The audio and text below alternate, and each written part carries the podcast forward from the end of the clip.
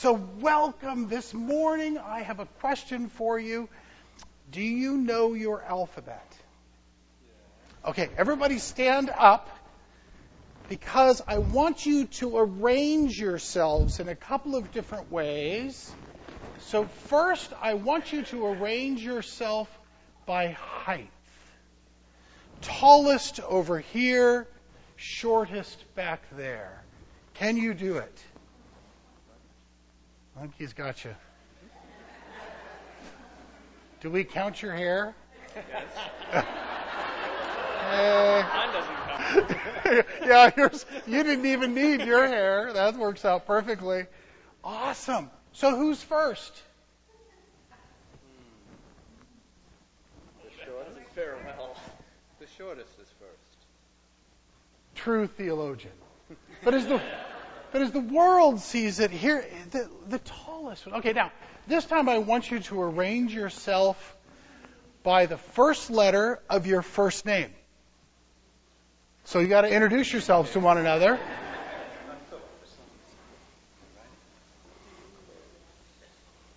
You have to tell the other person your name. Okay? David? Pastor David? Keen? Lowest letter, first, lowest, closest to A up here. Closest to A up here.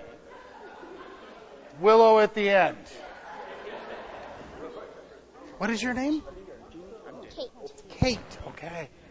Wait a sec. Who's in the first position again?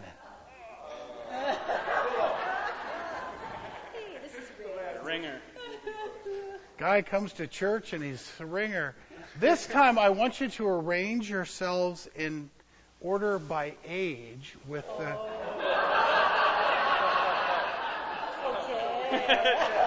This this is a lot easier with little kids. With the youngest one all the way up here. Come on up here. How old are you?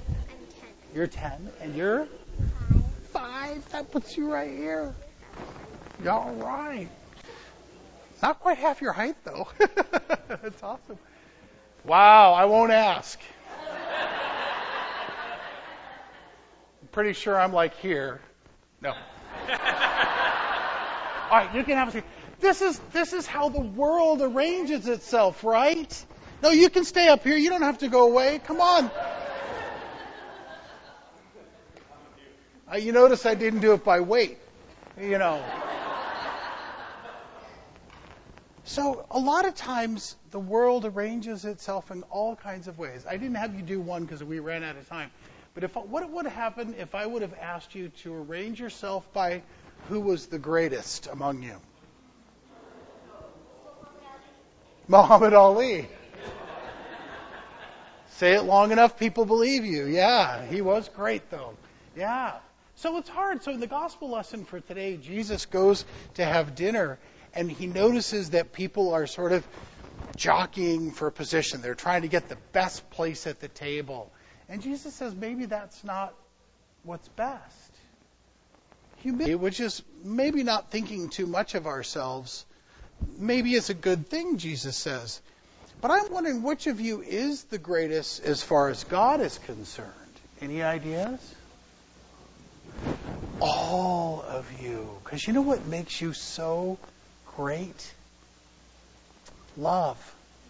God's love is what makes us, every one of you, whether you are tall or short, or you are older, or you are not quite so old, or if your name begins with AA, which is possible in Hawaii,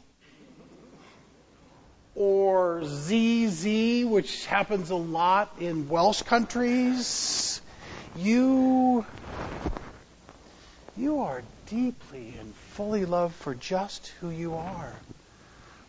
No matter what the world tells you, God thinks you are the greatest.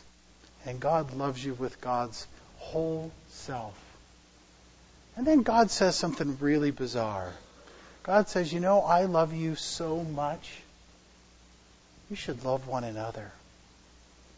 And all of you will be in the highest place. Because that's what makes us the best, that we love one another. Let's pray. Gracious God, you call us to remember that we are always loved by you. And we pray, God, that in the hard times and in the easy times, we will remember that you love us and you are with us always. In Jesus' name. And everybody said, and thank you to our slightly older children for helping out.